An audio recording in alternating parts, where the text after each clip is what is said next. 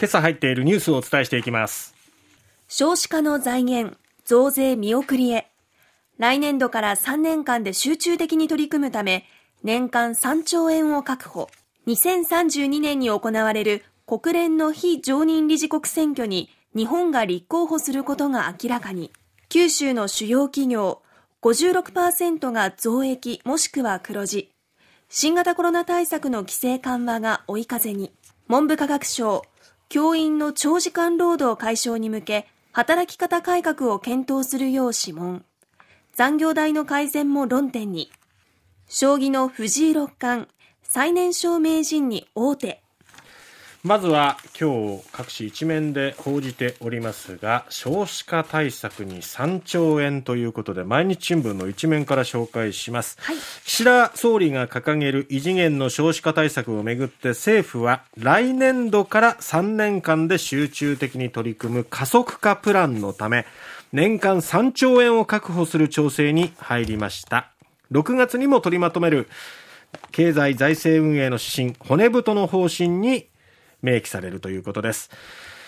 児童手当の拡充というところが目玉政策になっていますけれども、はい、3歳から小学生までの第3子3人目のお子さん以降への支給を月1万5千円の現在のところ3万円に倍増する案が検討されているということです。まあ3人目以降をこうやって増やすことによって多子世帯を増やしていきたいっていう狙いなんでしょうけどもね。はい現在は中学生までとなっている支給対象を18歳までと延長することや、所得制限の撤廃も実施する方向ということです。で、この財源をどうするんだっていうところが注目でしたけれども、どうやら増税は回避して、歳出改革でまずおよそ2兆円、3兆円必要なうちのおよそ2兆円は歳出改革、そしてもう1兆円は医療保険制度を利用した徴収、これで1兆円を賄う見通しということです。で、まあ、徴収が始まるまでの間は、つなぎ国債を発行して対応するということです。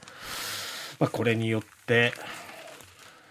少子化対策、まあ、3人目、4人目っていうふうにつながるのかどうか、まあ、ないよりはあった方がいいけれどもね、ね一つこれが目玉にはなっていますが、えー、その3兆円というところでこれから進んでいくようです、はい、さて続いては日本政府が2032年に行われる国連安保理国連安全保障理事会の非常任理事国選挙に立候補することが昨日、えー、21日分かったというふうに、えー、読売新聞が一面で伝えております、はいえー、安保理15カ国ありますが、そのうち非常任理事国10カ国は地域ごとに枠が割り振られていて、日本が属しているアジア太平洋というのは2枠。はいあります。えー、2カ国です。このうちの1カ国が毎年改選されるということなんですが、現在日本は非常任理事国ですけども、任期は24年まで、つまり来年までということで、それ以降を、えー、しばらくは非常任理事国からは外れるわけなんですけども、次32年の改選枠に立候補する、まあ、えー、見通しということなんですね。はい、ただ、その32年、同じ32年の改選枠には、インドの、インド洋の島国、モルディブが手を挙げているということです。まあ、もっと早くっていうところもあるんですけども、他にもやっぱりアジアでこの非常任理事国になりたい手を挙げているところもいろいろあって、まあ、32年と。いうことで今調整しているようですね。はい。えー、やっぱりこの発言力っていうのが非常任理事国かどうかで分かれてくるというところで、国際社会においても発言力を強めたい、影響力を強めたいというところが背景にあるのかなと思います。さて、えー、続いては西日本新聞の一面にありましたけども、九州の主要企業の2023年3月期決算が出揃ったということです。前期と比較可能な53社のうち、純損益が増益、もしくは黒字転換したのは56%の30社、半分以上。はい。が増益あるいは黒字だということです、えー、製造業では大半の企業で増収そして非製造業では比較可能な37社のうち23社が最終増益、または黒字転換ということで、まあ、あの、全国含め大手企業の決算でも、好調をキープして、まあ、それが株価を押し上げたというところはありましたけども、ええ、九州でも、えー、半数以上の企業で増益、あるいは黒字転換、景気が上向いてきているということですね。さて続いてなんですが西日本新聞2面からですけれども、えー、教員の残業代改善へという見出しが出ていますが長岡恵子文部科学大臣は昨日質の高い教員を確保するための総合的な方策の検討を中央教育審議会に諮問したということです。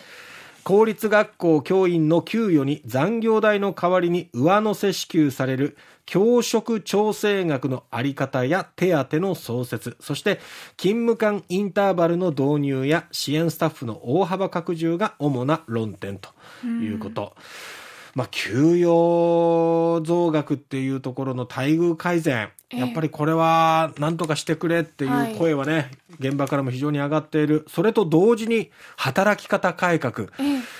あの先生方にのしかかってる仕事量の多さっていうところ、早く改善してほしいっていうね、声もあるわけなんですが、それに応える形で文部科学省としても、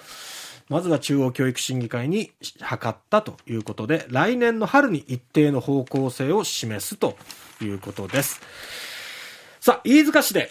開かれておりました、行われました、えー、名人戦七番勝負の第4局ですけれども、藤井聡太六冠が渡辺明名人を下して対戦成績3勝1敗。はい、これで七冠に、そして最年少名人に王手をかけました。